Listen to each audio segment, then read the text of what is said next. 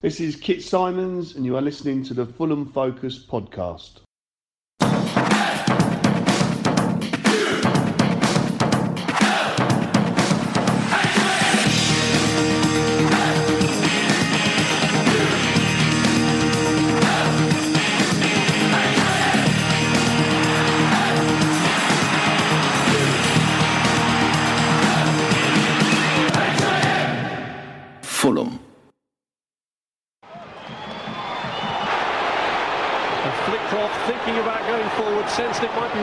Stay back, and that may prove a shrewd decision. Blackburn with some late defending to do here. Goldbaek, Clark wants it and gets it. Davis and Saha in the middle. Clark deflected Davis! Unbelievably, they have done it! The 10 men of Fulham in added time have got the goal that gives them a lead and surely a victory. Hello, welcome to the Fulham Focus podcast. My name's Matt Boisclair, and thank you very much for joining us for our 20 year anniversary 2000 2001 Division 1 Championship winning show. It's just gone 20 years since the Whites were promoted to the Premiership at Huddersfield on the 14th of April 2001, following a quite magnificent Division 1 campaign under the guidance of Jean Tigana. So, firstly, I've got Danny with me to go back over that season, plus a very special guest. I'm delighted to welcome Kit Symons to the show. Kit, thanks very much for joining us. How are you doing? Yeah, my pleasure. Pleased to be here, boys. Wonderful, wonderful. Okay, um, let's get right into it then. In the summer of 2000, Jean Tigana was something of the surprise choice to take over as permanent manager from Paul Bracewell, following the latter's sacking as the Whites failed to mount a serious promotion push during the 99 2000 season. Karl Heinz Riedle and Roy Evans took over until the end of that season, until the arrival of the Frenchman. Kit, what were your impressions of Tigana when he first joined? I remember he revolutionised the club off the pitch as well as on it, and, for example, brought in two training sessions per day too. Yeah, well, three training sessions. In fact, that pre-season, I remember going away. Yeah, we'd um, we'd get up and have to go for a run before breakfast, uh, then have breakfast and like a training session in the morning, training session in the afternoon. So it was it was a, a completely different different way of working, different way of training, different way of living your lives. I mean, um, like body fats, we'd never heard about them before, really, and they they became a massive thing. But it did it really well, so it became almost like a competition as well amongst all the players with the body fats because they were put up. I think once once every couple of weeks we did them, and then uh, the results were put up on the wall, uh, and you can see the boys got really competitive just with that as well as everything else. And um, you know everyone wanted to have sort of like the lowest body fat and things like that. And but it was a completely different way of, of training and like I say, living living your life, but the eating and drinking and body fats and stuff like that. Yeah, and I guess in British football, we'd kind of seen it before with Arsene Wenger at Arsenal, um, but certainly hadn't seen it at that level of, of English football, have we, in, um, in the second tier? I mean, there were a few, like say, Wenger being probably the the main one who had this you know, European way of, of coaching and training and stuff. Um, was a bit of a shock, but you know, full credit to the group of players that we had there at the time. Everyone just got on board with it sort of straight away, and we really like hit the ground running. Hello, Kit. Absolute pleasure to have you on the show, as Matt said, and you know, really appreciate it. Obviously, Tigana, I've heard, also got uh, your dental records checked and, and made sure that your your mouth hygiene was was all up to scratch and that. How did you get on with that? Um, yeah, fine. I mean, luckily my gnashes have always been all right, really. So I've uh, had too many problems with that. But again, it was it was quite a French thing. Like Houllier was was was sort of like doing it when he came into Liverpool. A lot of um, sort of injury problems, hamstring problems, and stuff with players. They were saying could be caused by you know overcrowding of your teeth and yeah poor dental hygiene and wisdom teeth coming through and all sorts of things like this. I mean, it's still done today and it's still very important. But at that time, it was what everyone was talking about. And it was sort of like, um, you know, when met- metatarsals became the, the injury uh, of fashion. Uh, I think sorting your teeth out became uh, the way to do things. So I, th- I do believe in it. I think there's a lot in it, but it wasn't quite as big as it was made out to be, to be perfectly honest. So not only did he revolutionise what was going on off the pitch, but he also brought in some new players as well. He made some changes to the playing staff, bringing in Louis Saha, John Collins, and of course Luis Boa-Morte joined on loan from Southampton. Um, but he also transformed the game to the likes of Rufus Brevett and Barry Hayles too. We all knew how good Saha and Boa-Morte went on to be. Plus, John Collins had an impressive career already. But how did he go on to almost transform the careers of the other players in the squad to eventually make them household Premiership names? Yeah, I think that was that was probably one of the biggest things. Like I say, it was a completely different way of training for us, sort of established British players, if you like. But also the way of playing, a complete playing style. So, I mean, Rufus was was the the best example for me. I mean, Rufus used to kick anyone; he'd put anyone up in the stands um, when we got promoted under Keegan, you know, Rufus was was tremendous, but he's a real no nonsense left back. And then suddenly he was transformed into this real ball playing left back. And Tigana's big thing with all us defenders, even in training, if we gave away a foul, he would go mad at us because he believed if we'd be better than the other teams in the league if if the game was an open, free flowing game. You know, teams best way of beating us would be a stop start match where they were getting set pieces and things like that. So he's, he's like with us, don't give away set pieces, don't give away free kicks. So sort of no faults became a big thing. So editing kick it centre halves like me and tough tackling left backs like Rufus, it was such a different way of playing and, and working and training. And um, but that became the way. He, he was really strong on it, Tigana, really focused with it. He sort of hammered home right all through that pre-season going into the first few games, that was the way we were going to play. And we were sort of under no illusions as well. You either bought into it or you were out. He was a nice guy to Tigana, but I think he had a, a, a, tough side to him as well. And you knew you had to buy in. And like I say, we all did straight away, which which is credit because you know it's a very different way of working for, for a lot of us boys who uh, who've been there for a few years. Um, but the, the players bought in straight away. I mean, Tigana was also very fortunate to inherit the group that Keegan and Bracewell had assembled because um, when you when you think of those early Premier League years uh, and the team that Tigana got promoted with, the core foundation of that was built up of players that were already at the club. Uh, I think the only thing that was missing was that little bit of pace and, and maybe that spark in attack. And obviously, John Collins came with the, with the passing range and the vision, and then adding the likes of Louis Saha and, and Boa-Morte reminds me a little bit of when we added yourself and, and Cookie to the back three and the way it helped Simon Morgan go from being like the main man to like someone that could be a, a foil off of you. Um, it, it, sort of took the pressure away from him. And I, and I feel that is the same scenario with Barry when Tigana took over. The likes of Boa and Saha became the the players that maybe took the attention from the the players that were marking him, and it just gave Barry that little bit of space and and having that extra player in attack off of Saha. It just opened up our options and made it, I think, a lot easier for Barry to transition into that Tigana team. Yeah, no, listen, I agree with you, Dan, completely. I mean, it was just sometimes, you know, you, you need a little bit of fortune, maybe a little bit of luck. So I think Tigana coming in was fortunate with some of the players that he, that he, already had there. Lee Clark was already at the club.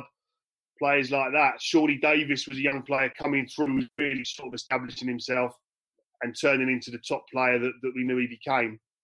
Um, so there, there were a lot of good players already there, but but like you say, the, the players he brought in, I mean, the quality. Louis Saha gave the best performance over the course of a season I've ever seen anyone give. I was sub for quite a few games, but it was like a privilege to watch it. He was like incredible that season. I mean, the football that we played as a team was brilliant, but Louis' individual contribution that season was incredible because because Barry was brilliant as well, but he was eclipsed by Louis, you know, and so many great performances that season. I say John Collins, Lee Clark, Shawnee Davis, you know, Boa, brilliant, brilliant performances throughout the course of a season. But I think for me, certainly all of them were just eclipsed by King Louis. You mentioned there that you was on the bench for a lot of the first half of the season. Obviously, you went from being a really integral part of the team under Keegan uh, and Bracewell, and then were sidelined with Cookie and Melville being the first choice. How did it feel? Was you frustrated, or was you just still happy to be involved with it? Um, yeah, frustrated. I was one of those who wanted to play every game. You know, all my previous clubs and my time up to then at Fulham, I was used to it. I mean, that it was a funny season. It was, like I say, an incredible season for the football club, but it was a bit of a frustrating one for me. And I mean, also a lot of things happened during the course of that season. Cookie had his car crash, um, and things like that as well. So there's, there's a lot went on during the course of the season. Like I say, it wasn't all moonlight and roses. Like I say, for the, for the actual the football on the pitch was brilliant. But a little bit frustrating for me at times because I was watching it and I wanted you wanted to be right in the middle of it. Being part of it was still great and stuff, and I, I loved it. um, it could be a bit frustrating. That's why I ended up leaving the club. You know, we got promoted Premier League, and then I knew I was going. to If I was a big part player in the in the in the push for promotion, once we got promoted, you know, I knew I wasn't going to play every game. So that's why I wanted to leave. I loved Fulham club, loved all the people there, the fans, everything. But you know, I'm a footballer. I, I, had to play football week in, week out. That's what I wanted to do. So um, that played a big part. So it was. I say there's a lot happened in in this season that we're talking about now, as well as just the, the brilliant, sparkling football and the the great individual performances. There was a lot of other stuff going on in and around it as well. Kit, before we move on, I just want to ask you about the role John Collins played in the communication side of things. Obviously, you've spoken about how the players adapted to, Tigana's way pretty quickly but um, it was rumored at the time that John was fluent in speaking French, and that was one of the key reasons that uh, Tigana wanted to reunite with him after their time at Monaco. How much of a role did he play in in that side of things at first? Yeah, it was quite interesting. He, he came in, John, obviously as a you know as a player uh, with a real pedigree. Played played in France with Monaco, and you know was a very very good player but his title was sort of player coach, and he he would get changed in the staff changing room. So we were all a little bit wary, to be honest, to start with, because I mean, as I said before, the success previously, certainly under under Keegan, a lot of that was built on a really amazing team spirit. And then even under Brace, he brought in the likes of Lee Clark and Andy Melville and Kevin Ball, players like that were real good lads and again bought into that team spirit. So suddenly we had someone come in who was like player, coach, but changed in the staff changing room. So we were a little bit wary to start with. And I think Tigana felt he needed him because he's he's quite an introvert character, Tigana. And um, I don't think he was overly confident with his level of English, which was actually pretty good. I've managed and, and coached abroad over in China and stuff, and football's unique. You can get your point across with football, regardless of whether you all speak the same language. Football's like this universal language. And Tigana was probably a lot better than he thought he was at getting his point across. Um, but John played a big part. We had obviously a few French speaking players coming in, and John helped them very much. And he did he did a little bit. Sometimes, certainly in early days, maybe Tigana would, would go through John a little bit. But like I say, he could he could basically get his point across himself Tigana. He was probably a lot better than he thought he was at conversing with with us lads. Um, and it probably worked a lot easier than he thought it was going to as well, to be perfectly honest. Um, but John was was obviously a, a, brilliant, really, really talented footballer, and he, he, was he was that sort of link. You know, like I say, we were we were all a little bit wary because he was changing in the staff changing room, so we were careful what we said. But that soon sort of went, and we you know, everyone was in it together, and we soon sort of realised that and the way that, that we worked. So he was he was a good conduit, I think, between yeah between the the players and the manager. Are you surprised, Kit, that he hasn't gone on to have more of a a managerial career? I think he was at Hibs for a little while um, and left there, and I kind of expected a, a, a character like him. He's very well spoken, um, knows so much about the game and had such a good career as well. I, I, kind of expected him to just become kind of a mainstay on the managerial merry-go-round, if you like, and it hasn't really worked out for him. Is is that something that surprises no, you? I mean, it's uh, to, to, an extent, yeah, because he, you know, he, like you say, for all those reasons that you've just mentioned, you could have, you could imagine him being a decent manager and becoming an established man, but yeah, it's, it's, obviously uh, you know I've, I've been in a similar situation. Had a had a go as you know caretaker manager a few clubs, manager of Fulham. It's yeah, it's difficult. It's sometimes it can um it, certain areas of it can put you off maybe a little bit, and he might feel that he just doesn't need it. I don't know, but yeah, I, I must admit, I'm like you. I'm a little bit surprised that he's maybe not stayed in the game, coaching and managing, because he's he's got a lot to offer. I'd imagine, certainly. Kit, I wanted to just bring you back to Louis Saha. Um, you mentioned him already, but he scored 27 league goals throughout the course of the season in the league and 32 in all competitions. You said how much of a privilege it was to watch him, and then you've also said how, as a um, uh, a lump it and kick it centre half, which I don't think you particularly were, but you certainly were never going to be able to keep up with Louis Saha. I guess you came up against him in training. Uh, did it did it take every ounce of your being not to just want to kick him and stop him? Um, well, it sort of did, but also we knew how important he was to the team. So you know, we we all yeah. we all love Louis. Uh, he's a brilliant lad as well. He's a smashing fella as well. And so we were all sort of quite protective of him. And he, he took some waxing games from opposition, and you know, opposition managers would target him because as as good as the team were, he was the key player. He was the main man for me, without a doubt. And, and other people saw that. So no, we wouldn't. We wrapped him up in cotton wool a bit in training and wouldn't go too close to him just to make sure he was fit for games because we knew what a special, special player he was. I mean, you say you wouldn't go too close for him. Probably went for the want to try him, but you're unlikely to have got anywhere near him anyway. He was just so quick, I'm, so I'm quick. I'm, flat, I'm, flattering myself here. I couldn't get near him for tries.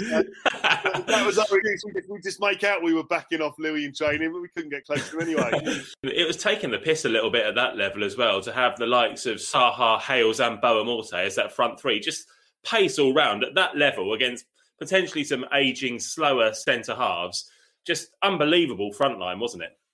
Well, it was, and you, I mean, you mentioned the pace, which I mean, Louis was lightning. Louis hmm. Saha, mm. Boa was really quick, and so was Harry Bales as well. But yeah. the three of them were on the same sort of wavelength as well for like link up play. And you know, at any time, one of them would come short, and two would run long, and you know, the fact we, we got was it 101 points and scored so many goals is testament to you know the whole team and the way the team played. But those three linking up and they must have been a, a you know defender's nightmare to play against.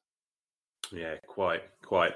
All right, Danny, I just want to come to you. Um, we went 11 games undefeated at the start of that season. As a fan, what was that like? What are your memories of those opening games where we kind of went from a team that was middle of the road in the in Division One the previous season to just making such an explosive start to that season?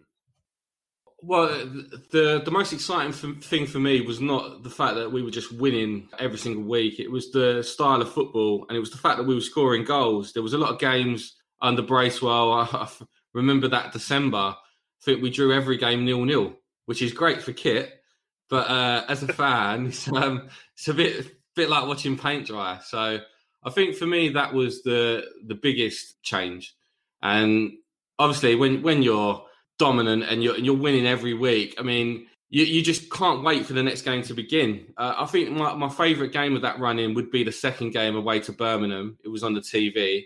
Uh, you were probably there, Matt. I, I watched it on the TV, and the commentators just couldn't believe how good we was because Birmingham, I think, were tipped to be pretty good that season as well. And I remember Trevor Francis after the game saying we were the best away team he had seen at his time at Birmingham.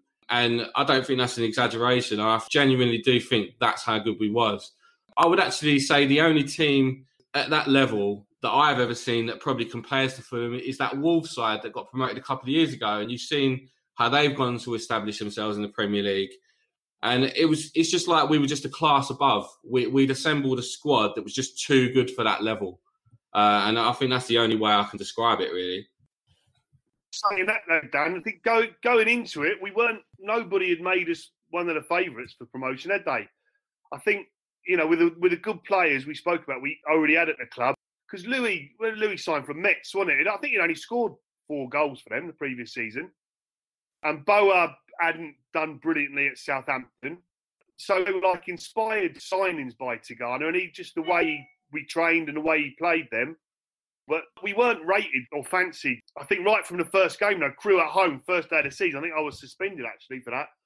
So I was watching it in the stands, and just the, the foot, I think 2 0, wasn't it? But the football was brilliant.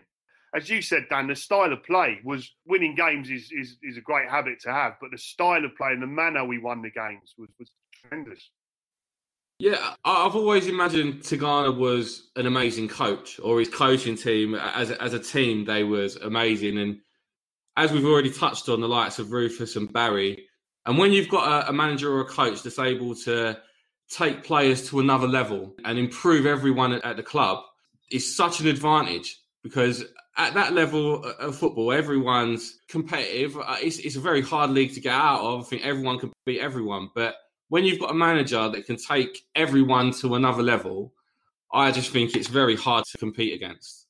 And we were lucky to have that in Tigana.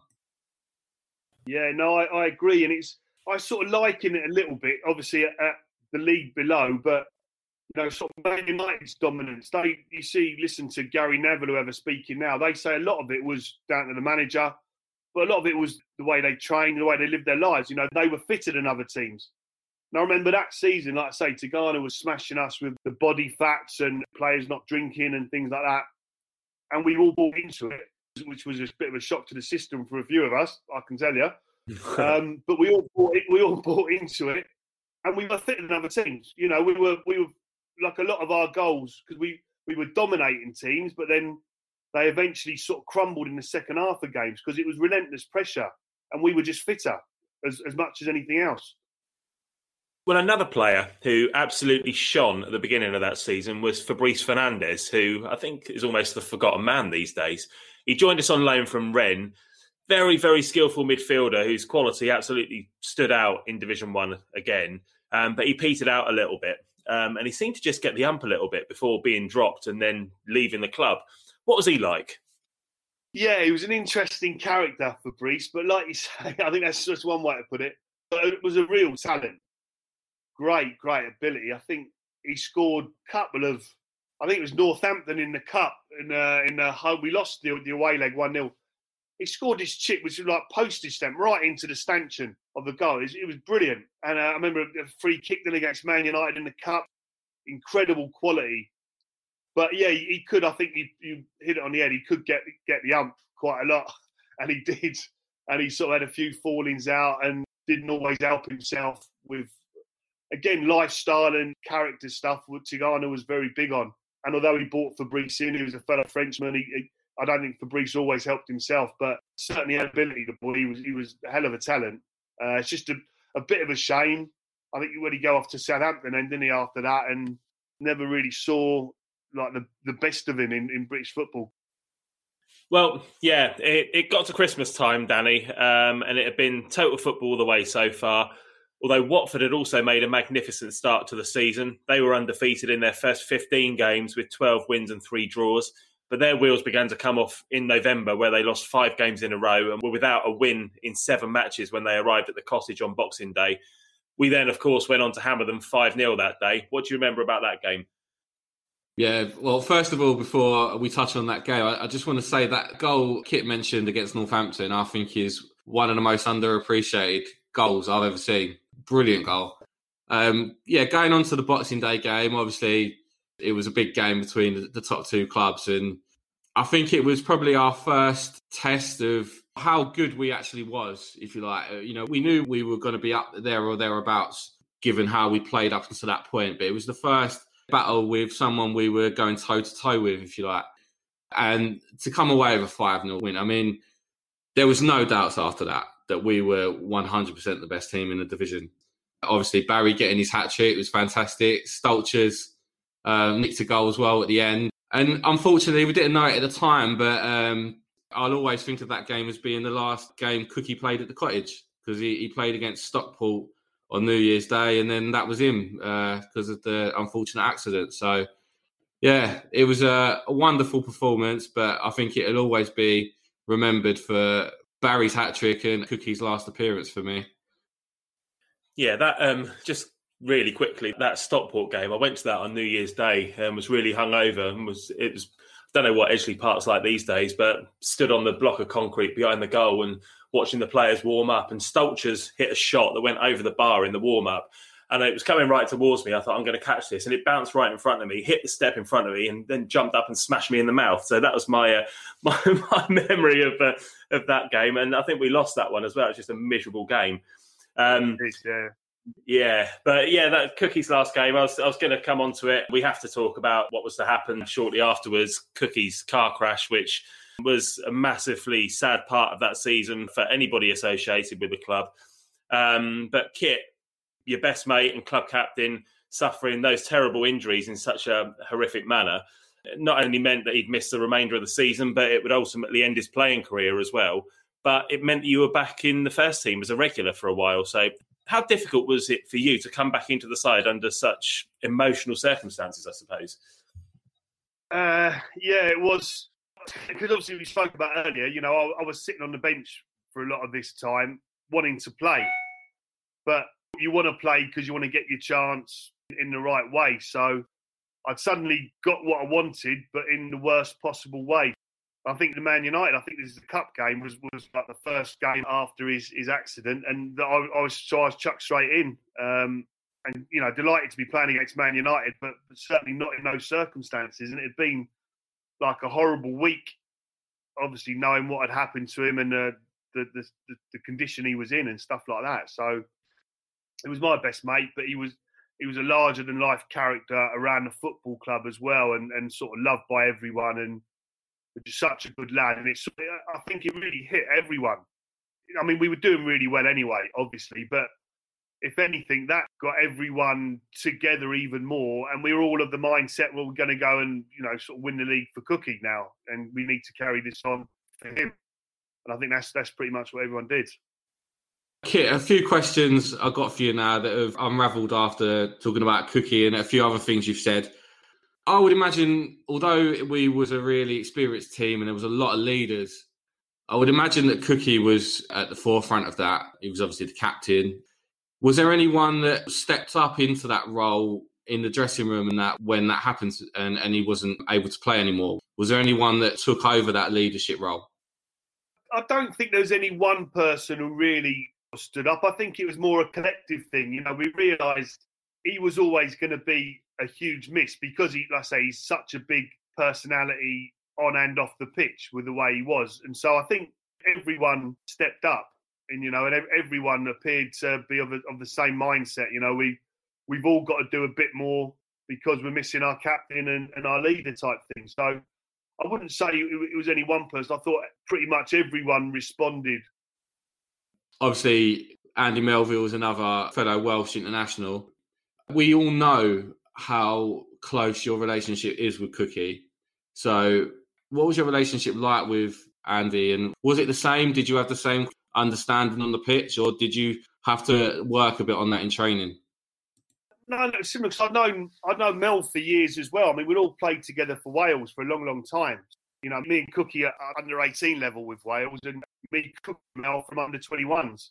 So we we played together, you know, different sort of permutations of the partnership with Wales um, over a long period of time. So Mel was a big mate before he joined the club. Uh, he still is now. You know, both Cookie and Mel, obviously, I, I speak to regularly now. So no, so that, in that respect, like I say, it was hard for me sitting watching Cookie and Mel, but they were two of my best mates as well. So, you know, you, you wanting obviously the team to do well, your mates to do well, but you want to play yourself. So when I came back in, I said, it was really difficult because of what happened to Cookie. But the fact I was playing alongside Melv helped, I think, a lot for me. It made my going back in that little bit easier, certainly. There's Alan Neilson as well at the club. He's, he was Welsh as well, wasn't he? We basically had the entire Welsh central defence. He was Welsh, wasn't he? I haven't made that up. Yes, yeah, yeah, no, that's right. Al played for Wales, and, and Paul Charles played for Wales as well. Yeah, so it was a good, good. Uh, obviously, none, none of them had a strong, quite a strong Welsh accent as me, like, but uh, there we go. Yeah. Nice one.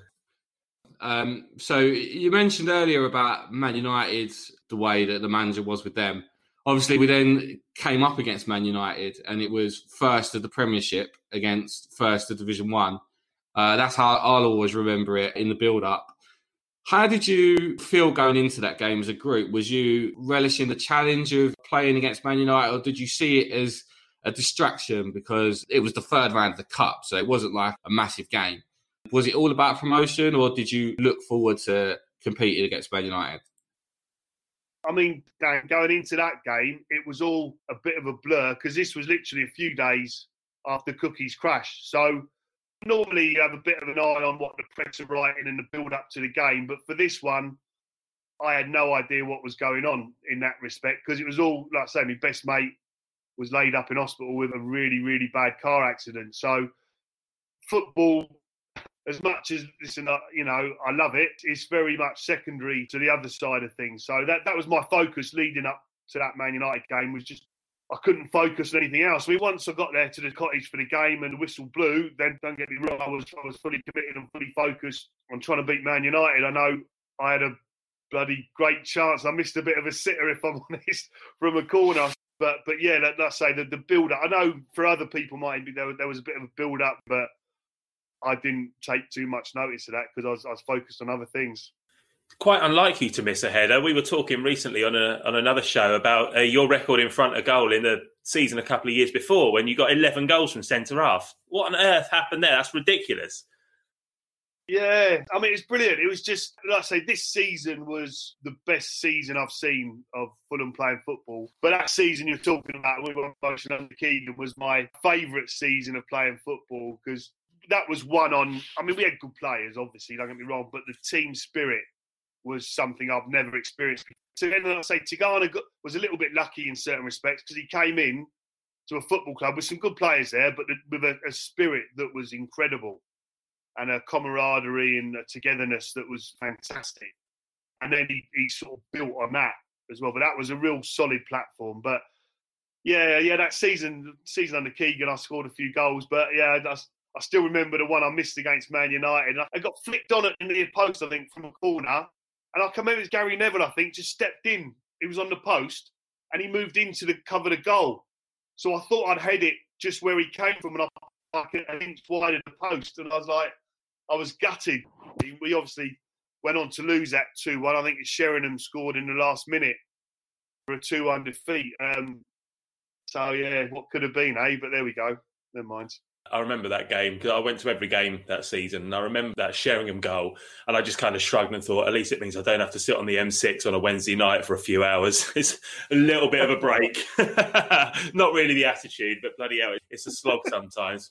I missed that chance just for you. Then that's what I was doing. Yeah. See, there you go. Cheers, mate. Thanks very much. well, fortunately for the team, Cookie's injury didn't impact results. We went on to lose just three more times for the remainder of the season, and of course, went on to win the league, but not before some historic matches that will be talked about forevermore amongst the Fulham supporters, at least. The Blackburn away game is possibly the most famous, and the 20 year anniversary has just passed, which is why we're recording this podcast. Blackburn was second in the league, some way behind us, but then Graham Souness had plenty to say in the build up to the game as he audaciously commented that he thought his Blackburn side were a better side than Fulham. Kit, how did the Fulham players take his remarks? That's the manager's team talk done for him, isn't it? Yeah, pretty much. Um, and we all obviously that, that was all said just before the game, playing Blackburn up at up at Ewood Park. We knew it was going to be a difficult game. We knew they were a really good side, but that did give us that extra little bit, I think, going into the game. And it's it's probably just as well because the way the, the game panned out, we needed every bit of luck and every bit of determination and every bit of drive that we we could muster because it was um again it was a strange game and didn't quite go to script certainly, but was was obviously incredible in the end. Yeah, so Matt Jansen opened the scoring after a few minutes, didn't he? Then Rufus got sent off then I think Louis Saha equalised just before half time when Brad Friedel collided with his own player and dropped the ball right on his toe, and Saha was never going to miss that. In the second half, how intense was that? I remember being, uh, you know, behind the goal up the other end, and it was just an onslaught from Blackburn. They were just camped out in our penalty area you must have been absolutely exhausted from concentrating because we just gave a, a, magnificent defensive display and then hit them right on the counter attack in injury time. And honestly, I felt sick from shouting so much when that goal went in. I've never cheered a goal so much in my life. No, it was it was incredible, and I mean that's the one time Tigana was was always very calm, cool, and collected on the touchline. And I remember Shawnee Davis scoring a goal in, in, in injury time, and seemed to go on and run sprinting down the touchline, which was so out of character for him. So that that sort of showed what it meant. Matt Jansen scored after six minutes, I think it was. Rufus gets sent off. Um, And so we make a sub then. I can't remember it was who went off, but Alan Neilson's coming on. And um, just changed the rules and you weren't allowed to wear rings now. So the linesman saying, no, you've got to take your ring off. Now, Al couldn't get his ring off. So I can remember I was like pissing myself laughing, willing to like literally bite his finger off to get onto the pitch to coming out there. He's yanking at this ring. I think he's gonna he's gonna pull his flipping finger off in a minute, Al. And uh, I don't know if he got it off in him, but they let him come on anyway. And um, yeah, we got. I mean, we got obviously we put proper under the cost second half. They um, they were they were a really good side. Not quite the best team in the division, as Suey had said. Don't get me wrong, but they were a very good team. Uh, I mean, like to they Damien Duff, Gary Flitcroft, players like that. You know, Friedel, uh, Henning Berg, I think was playing for him at the back. So we were up against it second half, but again, the spirit just had to dig in, really, really dig in, and and we had that side to us as well. You know, as well as the brilliant football, um, we had players who, who, would roll their sleeves up and dig in and fight and scrap as well, and we had to show it on on that night. And uh, yeah, ended up being a brilliant. I mean, for me, that's it wasn't the one that mathematically won us the league, but it was.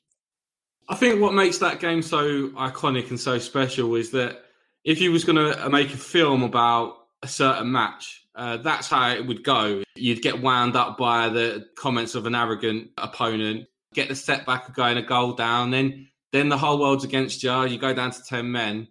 When your back's against the walls, just to keep fighting as a team and get that dramatic last minute winner.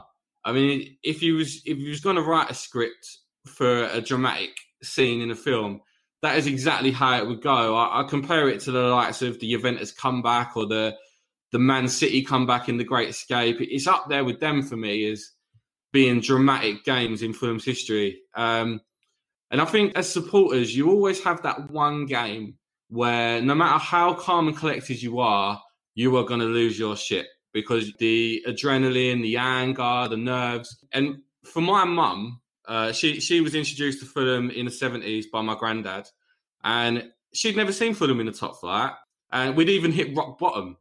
And to see that Sean Davis goal, I I've got to say that is her moment. I have never seen her react like she did to that goal. This is the point, though, isn't it? When you've when you've been through such dark times as a football supporter, uh, this is what sport can do. You have to go through all those really crap times just to get a moment like that and fully appreciate and enjoy a moment like that. Um, and it was, it was probably one of mine as well, to be honest. That and maybe the Rodney McAree goal and that Mickey Adams season a couple of years before before Kit joined. Um, but that one really was the one, as you said, Kit, was the one that really felt more like promotion. Um, we knew we knew we were going to win the league. We knew after that we knew we were going up and it was just a case of crossing the T's and dotting the I's, really, wasn't it? But that was the night, that was the pinnacle of that season for me. From from my point of view, with that is, you know, when I first joined the club, um, I say under, Keegan, we after games we, would still go over the Riverside stand after the games and have a pint. You know, knowing full well these these were people that had, had helped to sort of keep the club afloat. You know, a couple of seasons before, nearly went out of existence. Obviously, so you got to know people and, and some of the fans, and obviously it's, it's very different these days. You, you got, it's impossible; you can't do it. But we were able to do that, and then a couple of years later on, we know how much it means to these fans. So you feel like you're giving something back a little bit almost, and it was it was quite a nice a nice sort of feeling to be honest. I think uh, another reason that that game is so special is because although we probably would have won the league anyway. I think it all but confirmed that we were going to finish first. Uh, and I think the way we'd played that season, we would have been robbed if we had finished second. Because I, I, think it would have taken the shine off it a little bit. When you are that dominant and that good, I think you deserve the crown of being champions. Because it doesn't happen often in your career, does it? We deserve to win the league. Yeah, I, I agree 100%. But what, the, the one thing that was funny about it, like I say, and I, I think that was the game that that lives on in in a lot of Fulham fans' memory. But from that season, I mean, that season was all about the beautiful, incredible football we played. Whereby that game was all about sort of guts and resilience and fighting spirit and battling. So it's funny that the game of the season was nothing like the rest of the season, really, if, if you know what I mean. Because, like I say, some of the football, you know, Lee Clark, John Collins, Shawnee, the, the front three. The football was absolutely unbelievable. but that was all about you know the, the ten players that were left on the pitch after Ruth got sent off, just digging in and fighting and scrapping and sort of laying bodies on the line and all that. So it was a great moment, but it it like I say it did it showed that it's a lot. We were we were a lot more than just a pretty footballing team that could score goals. There was there's a lot more to it. It was built on real solid foundations. Well, I talked earlier about how it can sometimes be a bit of a chore to keep going up and down the motorway, traipsing around the country to to watch your team, but definitely floated home that night and then floated back up north again three days later to see us wrap up promotion at Huddersfield with a 2 1 win. I remember the celebrations being superb that day once it was confirmed. But Kit, I guess the players couldn't celebrate too hard as there was another game two days later. That's right. Yeah, I think um, again, like I say, it was uh, very much a sort of no drinking culture now. Things had changed, but I think a couple of us older players might have might have snuck a couple of beers that night on the quiet. But yeah, it was. I mean, like I say, it was we were knackered as well, to be perfectly honest. I mean, everyone had given their all, I think, in that game, and it was sort of emotionally draining for everyone as well. So we, we were shattered, and you know, also wanted to to finish the job off, if you like, against against Huddersfield. So uh, yeah, we we certainly couldn't go too mad, that's for sure. That next game was against Sheffield Wednesday when we dramatically wrapped the title up with four matches still to play. Kit another last minute goal from Sean where he's he's bent one into the top corner in injury time. That's right. Yeah, and I, I mean, what what I remember it for is Marcus Hahnemann played in goal for us, and Cookie was obviously in and around the changing room and, and all that. And after the game, because it was one all, wasn't it? And they they scored direct from a corner. So Cookie went up and shook Marcus's hand after the game and said, "Congratulations, the only goalkeeper in Fulham history who's conceded one goal without having a shot to face." And because uh, they scored straight from the corner. Um, but it was it was a funny moment, and um, yeah, again, Sean had a brilliant season. Couple of cheeky quick free kicks. I remember the quick free kick against Birmingham, and he did one in, in that game against Northampton where Fabrice scored the worldie. He took another quick free kick in the other corner. Uh, he, had a, he, had a, brilliant season. Young boy coming through, uh, really sort of that season. He really developed and sort of turned, started turning into the top player, like I say that he, he became. But it was a uh, yeah, again, it was great times, and it was it was nice to be able to do that in front of front of our home crowd.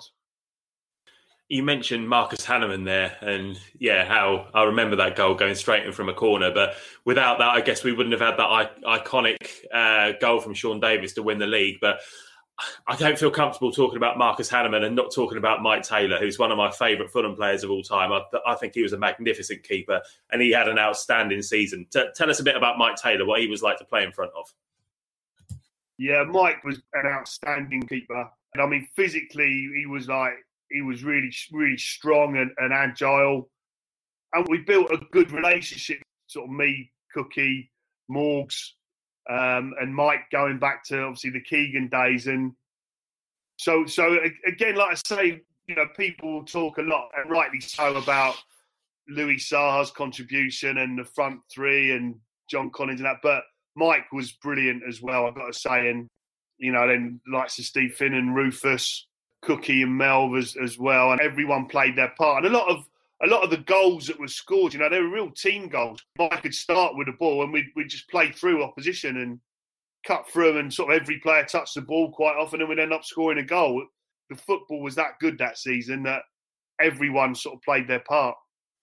Yeah, yeah, absolutely. I agree. Um, Danny, any memories of that Sheffield Wednesday game? It's nice to see us lift the trophy at the end of the season, wasn't it? Yeah, well, that's all you remember about it. It was uh, amazing scenes I think I was 12. And it's just the sheer joy of being around, you know, all the fans being so happy. It was such a such a fortunate time for me. You know, I'd seen Fulham promoted three times in what four years, and to have that as your first real memories of the club, I'm very spoiled in a way. So I just want to thank it and you know all the players for for getting us to the Premier League because um, no one had a clue who Fulham were when I was in primary school. And it kind of put Fulham on the map, if you like, being in the Premier League. It's almost like you're accepted. I was just buzzing to know that the club I supported was going to be in the Premiership the following year. It was just eh, amazing for for a young supporter. Just amazing. Yeah, I agree. I'm I'm a few years older than you, but I just used to get all sorts of stick for for supporting Fulham um, at school as well, and nobody really knew who Fulham were. But I think, like you say, I, I mean, I'd, I'd, left school by the time this happened, but you know, you go and chat to your mates down the pub, and people are almost happy for you that they knew that you used to go every week to watch Fulham, and you watched them through all the divisions, and now all of a sudden you're in the Premier League, and people are happy, and they, there's a bit of a bit of respect, I think. But well done, you deserve this. You've watched a lot of crap over the years, and now you know you're you're in the big time. And not only that, but you know, we we held our own for a number of years as well. We we were bloody good side for for a number of years in in the Premier Premiership, which then went on to become the Premier League. Thirteen years we stuck around for, which was pretty amazing, really, considering where we'd come from in such a short space of time. What I will say about it as well is, you know, we talk about this brilliant promotion season, but it was a longer term plan put in, in place going back. I mean, I'd signed from Man City and when, when I signed, I signed, it was, like third tier when I signed. Cookie phoned me up and I spoke to Keegan, and, and Keegan said, Listen, we've got, we've got a five year plan. It said him and Al Fayed at the time, they had a five year plan. The club would be in the Premier League within five years. And they sold me this, and I sort of bought into it and believed in it. But it was a plan put in place by the whole club not the biggest club in the world, and, and it was in the third tier at the time, like I say, but it was run so professionally. Like Neil Rodford was the, the chief exec at the time.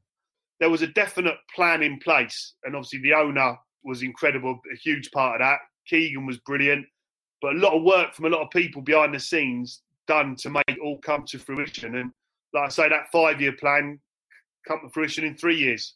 It, I, I had the two promotions in three years, which was an incredible time for the football club. And, and I mentioned this to you a couple of years ago when we did um, your interview for Fulham Focus.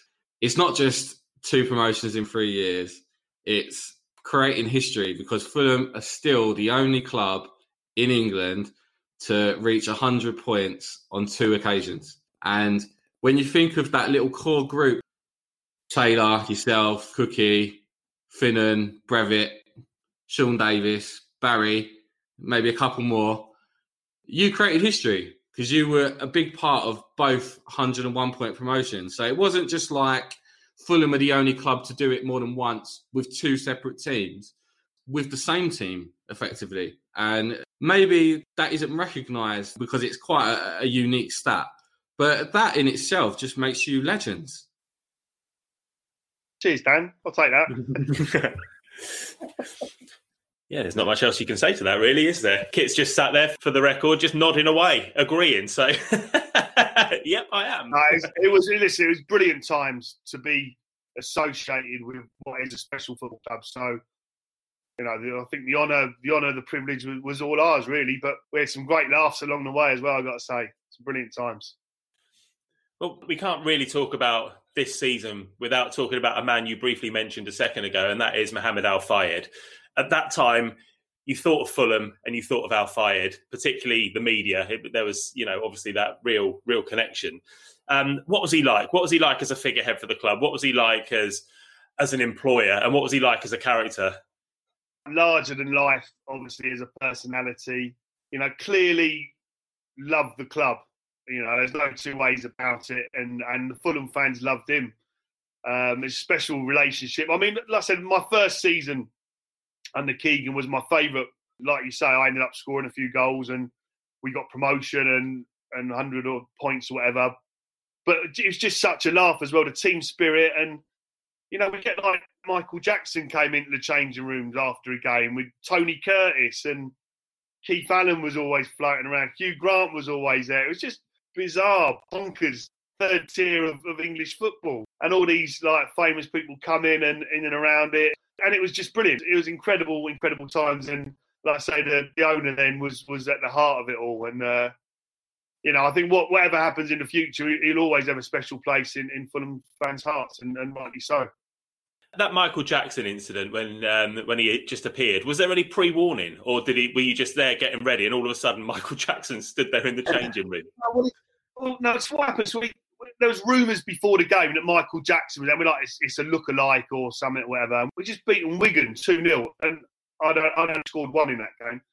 Just so you know. And uh, so after the game, I remember I got a bit of a whack on my leg, and so I'm icing my leg. No one else in the change room, and then the chairman walks in with Michael Jackson, and I'm sitting there like literally stunned. So I'm like, I go, chairman, and he, he like says hello to me, and then Michael Jackson says, "Hey, great game." To me, and I'm like, I should have gone three or not bad or something. You know, all these lines I thought about afterwards, but at the time I just sort of like open mouth, just nodded, and he's like, um, most bizarre, unbelievable thing. And they walk through to what was then the, the old players' bar, and I'm like, lads, you never guess what? I've just met Michael Jackson, and they're like, yeah, you never guess what? We've just all had our picture taken on the pitch with him and the chairman. So they've got a team photo, all the boys, with Mohamed Al Fayed and Michael Jackson in a team photo, apart from me, because I was icing my leg in the changing room. So I come next week, they give everyone the, the team the picture. So I've got one, but I'm not in it. So my girls are like, as, as my girls were growing up, they're all like, love Michael Jackson's music and that. And I said, oh, I met him. I've got a picture upstairs. So I go and get the photograph, and they're like, well, where are you, Dad? I'm like, yeah, well, like, listen, I just scored a you know a great goal against Wigan with my left foot. I was icing my leg in the change room. They're like, not interested. I took That's it. Michael Jackson. yeah. All right, well, moving on from Michael Jackson, then one name we haven't mentioned yet is Bjarne Goldbaek, and another we've barely spoken about is Steve Finnan. The pair formed a really solid partnership down the right hand side that season. Kit, what were they like as personalities and to play alongside? I've always kind of got the impression they were both quite quiet. Yeah, they were probably Finns, especially quite funny with Finns because he was lovely boy, really, really nice lad, and he, he sort of palled up with Geoff Horsfield, who, as characters, they were proper chalk and cheese, but they became like best mates and a real like the odd couple those two because uh, Geoff was bonkers um, and Finns was sort of Captain Sensible really. So, but they they became really tight and really really big mates and almost inseparable um, at times and really good friends. Uh, but yeah, Steve, Steve, I mean, Finnan was, a brilliant player, really, really good. Just one of those sort of consummate professionals, really. Just went about his job. Must have been a manager's dream, I would imagine. Never a moment's trouble. Just just got on with things. And like I say, him and Bjarne linked up really, really well. Obviously, with with Bjarne coming in with his connections up the road, not always easy to come and settle at Fulham with that in mind. But I think he, he won the fens over pretty early with his his like high energy performances. He liked to shot from distance, that's for sure. We used to be screaming at him to pass it, and he'd be trying to shoot from 45 yards. But he did have a great strike on him. Um, yeah, and, and, and like you say, they formed a really good understanding down that right hand side. And I mean, that team when it was flowing, it was a really good team, but there were little units within it and good link ups. Like the midfield boys would link up really, really well and with almost like a telepathic understanding. And I think certainly Steve Finnan and, and Bjarne Goldbaek had that to an extent as well. All right. Well, with the title secured and the promotion party in full swing with four games left to play, there was only one more box left to be ticked. We've already mentioned that Fulham are the only club to reach a century of points more than once, and history was made on the 24th of April 2001 as we beat Wolves 2 0 at Craven Cottage to reach that 100 point mark. It's a game fondly remembered for the cameo Simon Morgan made off the bench, and he was even given man of the match by Diddy David Hamilton. Danny, the perfect way for a club legend to sign off his Fulham career. Absolutely. It was a great moment, and I think it showed what a special connection the fans and Simon Morgan have got and how much he means to us. Uh, Morgan's Fulham career for me tells the story of the epic journey Fulham have been on as a club. You know, from the suffering of fearing the end of the club and hitting rock bottom with our league position, all the way through to fulfilling the Al Fayed project and getting to the Premier League. And I know the promotion under Mickey Adams would have been closure for a lot of fans for those dark days uh, that they had to endure for so long. I think a promotion to the third tier was the bare minimum that suffering deserved. Um, our supporters deserve top flight football for the dedication the core group gave to the club when it needed them most. So, reaching the top flight for the first time since 1968 seemed like the perfect way for Simon Morgan's career to go full circle. And although it was his only prom- um, contribution in that promotion, I think just looking at the squad overhaul from the Al Fayed takeover, you know, one by one, everyone was being replaced around him, even Mickey, and he was the only one to survive that and and to you know, carry on that resurrection through the divisions. So that little cameo for me is, is so significant because I think if it had been anyone else, it would have been forgotten. But it was like he, as a player, he oversaw Fulham through the most vulnerable stage of our history. And then he came on just for that 10 minutes or whatever, just to hand over the baton to the players like, you know, we're promoted to the Premier League. The club's ready to start a new era without me, if you like. Um, so it, I think it had a, a, real romantic feel to it. And of course, Diddy Hamilton, you know, was brilliant at judging the mood of the crowd and, and understanding what the club's about and just giving him man the match, you know it just it was very fitting. I felt very Fulham, uh, and it was a privilege to be there that night. And you know, how could you not have the utmost respect for Simon Morgan and what he did for the club? You know, absolute legend. Very nice, mate. Very nicely put. Kit Simon was a teammate of yours for a few seasons. What was he like? Did you did you get on with him? Did you enjoy playing with him? Uh, yeah, I did, and he's he's still he's one of the lads who I, I still keep in touch with now, Morgs. I I used to come in every morning and uh, it'd be like morning morning Morgs, how, how are you today? And every day he'd say rubbish.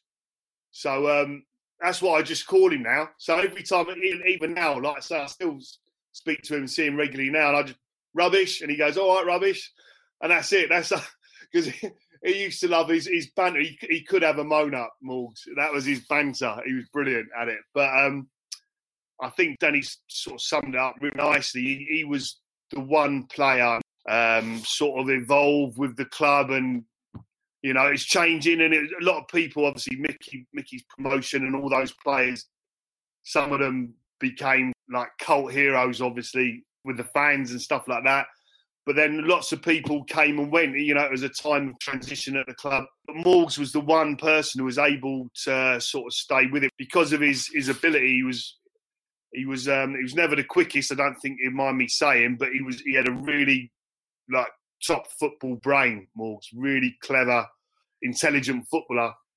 So his ability as a player, but also just his mentality as well as a person to sort of stay with it and and go with the changes that were happening at the club. You know, he saw a lot of his teammates obviously leave during that time, and I say he was that one player. But then he formed new friendships and relationships, and and got on with it. He was again a really good professional, excellent footballer, and a top lad. That's Rubbish, as he would say himself, but he's uh no, he's he's a real top guy, Morgs, and like I say, I still speak to him regularly now and uh, see him about, and he's uh, he's he's doing well for himself. Last time I saw Morgs was on the tube after the playoff final win against Aston Villa and been drinking heavily throughout the day. We'd just been promoted, queued up down Wembley Way to get on the tube, piled on the tube, and he was just there by himself. So we were piling over. I bet he thought, oh, for God's sake, get away from me, you pissed up idiots. That's good fun, though. There's a double whammy for him, like Fulham getting promoted and Villa getting beaten as well. So he was exactly. well at me. So exactly, he went. Oh, I bet you've had a good day, boys, haven't you? yeah, cheers, Mills. Legend, love him. No, he's brilliant because he he works for the Premier League now and sort of heads up all the VAR stuff and all that. So I do a little bit of this referees assessing now. And that's that's through Morg. So I speak to him like, on a regular basis now. Very nice, good stuff. You know, all this reminiscing uh, about that season and I'm just picturing being there for that Wolves game when we said goodbye to Simon Morgan. Matt, do you think in, in some way, subconsciously, that season is, is so special to the fans, not just because of the football, but because it was also pretty much the last fantastic memories we, we had of like the enclosure and the terraces behind the goals, no roof on the Putney end. I know we had the following season in the Premier League, but then we went off to Loftus Road and uh, don't get me wrong, the, the, the ground now, uh, I love the way it is. Uh, it's, it's brilliant, but it was just different then. The atmosphere was different. Being able to stand there, uh, I always stood in the same spot in the enclosure with my granddad and my mum, um, and it was just a completely different time. Do you think that nostalgia, that old school feel to it, plays a part in why we love it so much? As in that season, why we love that season so much? Yeah, the reason I highlight that season is because that was more or less the last big memory we had with the ground as it as it was then. And then everything sort of changed. That was like the end of an era for me. I would cut off after that season, and then a new era has begun with modern Fulham. Yeah, I don't know. I, have never really seen it that way. I suppose. I guess. I guess I just see my last memory of the cottage looking like that was that Premiership season before we went off to Loftus Road, and then we had that couple of um, that couple of European games as well, didn't we? Before we before we left, but yeah, I, I, see what you mean. It's it's kind of, it was building up to that, but we were forced to leave, weren't we? We had to leave, and the ground had to change in order for uh, for us to stay there. We had to put the seats in, so we, it was almost kind of the story of our success, wasn't it? That we had to leave and um, and, and go to Loftus Road for a couple of seasons, but yeah, nostalgically, of, of course, it's nice that we had the the Kevin Keegan season uh, promotion season, championship winning season, and then that Tigana championship winning season to kind of sign off there, if you like. Kit, you, you was involved with both looks of the ground. Obviously, one as a player, one as a manager. What did you prefer? I've got to say, for, for me, like I say, my favourite season ever playing football was my first season at Fulham, that one under Keegan. So that, especially the um, evening games under lights at the cottage. That was just for me. That was the best. Those were like my sort of happiest memories. I got to say. I mean, when I was manager, we had some some good times there, some great nights, and I, I couldn't beat as an experienced uh, you know, playing evening games under the lights at cottage with some of the great cup ties and that we had there. It was, it was brilliant. I know it's progress and things move on and stuff like that, but I get quite nostalgic and think back to the uh, the good old days, so to speak. And um, yeah, great, great times, great times. All right, Danny, is there anything else you'd like to ask before we look to wrap this up? Um, yeah, well, Kit's just mentioned about being a manager, and I just wondered if there was anything you took from Tigana's way of management that you you brought into your own when you became our manager in 2014. Yeah, I, I think you pick up things from a lot of people um, as you go along. And Tigana, you couldn't help but pick up a lot of things from him. A lot of what he brought in was brilliant. But again, the point that you made earlier about maybe some of the stuff under Bracewell, maybe learnt more from because you know went through that little spell of nil nil. So you know when I took over Fulham as manager, obviously after Felix Magath, there were a lot of things wrong at the football club on and off the pitch that needed addressing. I thought I could either start one of two ways. It was either because the team, the balance of the team was nowhere near right. I could either start at the back and work my way forward, or start at the front and work my way back. Now, I think I've misjudged it a little bit because I'm thinking back to what Fulham fans wanted back to like my playing days, and like you're saying, it wasn't Fulham getting all those nil-nil draws under brace. It wasn't Fulham. That's not what the Fulham fans wanted. So I started at the front. I made sure we could score goals first, and then work my way backwards, which is probably a bit unusual for a centre half to maybe think like that. But I sort of was thinking, you know, what I, I felt Fulham fans sort of wanted at the time. And even when I got sacked, we were like, you know, leading scorers in the championship. So I certainly, I certainly got that bit right, but didn't quite tighten up defensively. We didn't play. We wanted a holding midfield player we were crying out for. Um, didn't get that sorted soon enough for me to keep the job, certainly. But because obviously after this stage now, Fulham had had 13 years in the Premier League. So a lot of maybe the newer fans were used to different things and different style of football, whatever. I don't know. So I think I misjudged that a little bit, um, if I'm honest. Uh, but listen, like I say, we, we certainly scored a load of goals. You know, Moussa and Ross were scoring goals for fun, and we were leading scorers when I got the bullet. So I, I was quite happy in a lot of ways, but obviously, you know, maybe misread it a little bit.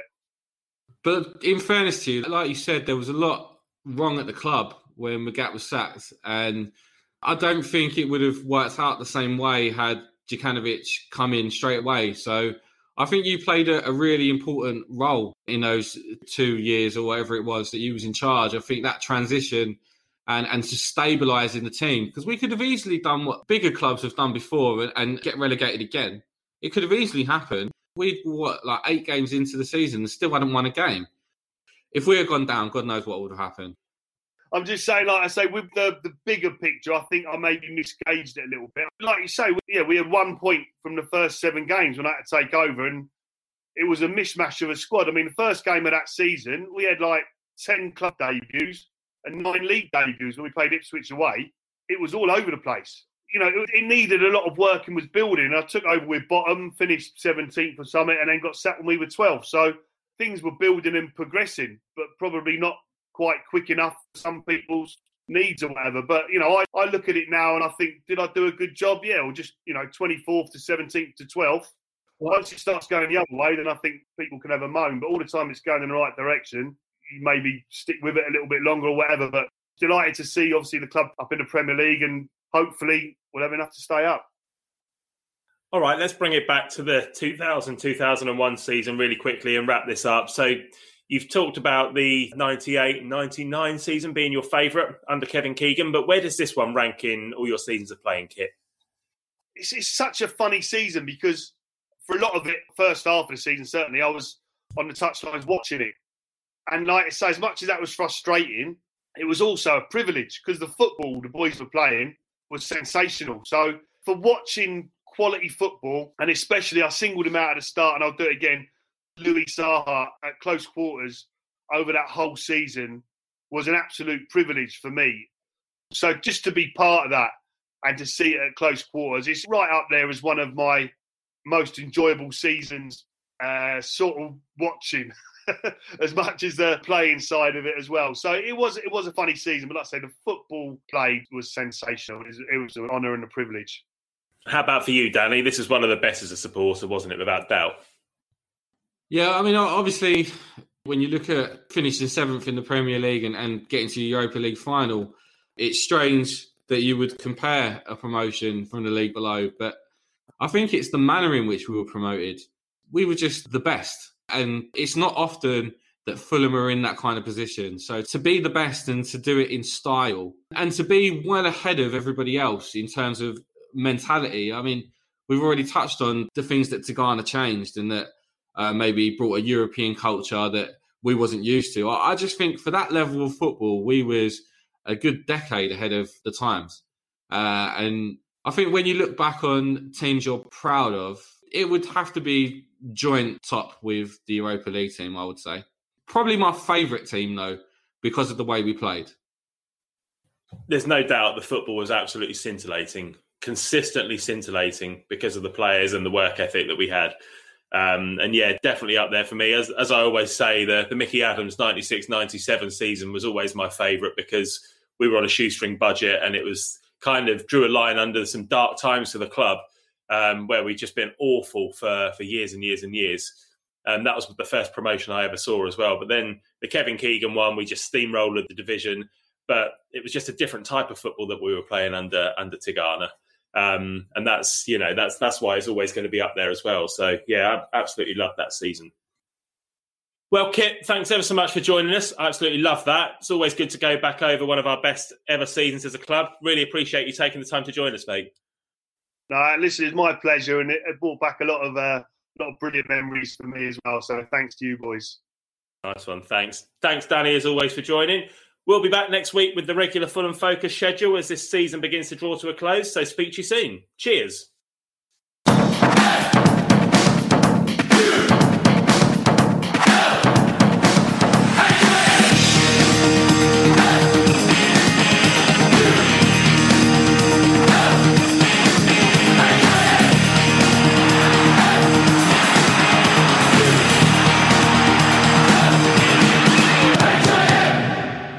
Fulham.